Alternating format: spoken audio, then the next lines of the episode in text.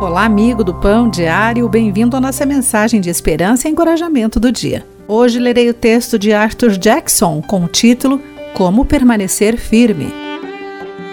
Era um dia frio e congelante de inverno e eu pensava apenas em sair do carro depressa e entrar noutro lugar quentinho.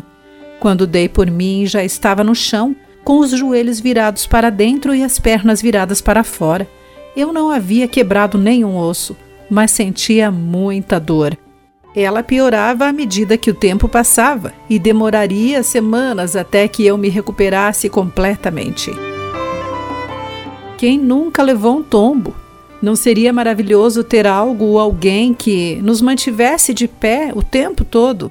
Embora não existam garantias de segurança no sentido físico, há alguém que está pronto para nos ajudar em nossa busca por honrar a Cristo nesta vida e nos preparar para entrarmos em Sua presença com alegria na próxima. Todos os dias deparamos-nos com tentações e até falsos ensinamentos que intentam nos desviar, confundir e enredar. Mesmo assim, não é pelos nossos próprios esforços que permanecemos de pé ao caminhar por este mundo. Inspira confiança saber que, quando mantemos a paz ao sermos tentados ao falar com raiva, quando optamos pela honestidade ao invés do engano, quando amamos ao invés de odiar e escolhemos a verdade ao invés do erro, provamos o amor de Deus que nos mantém de pé.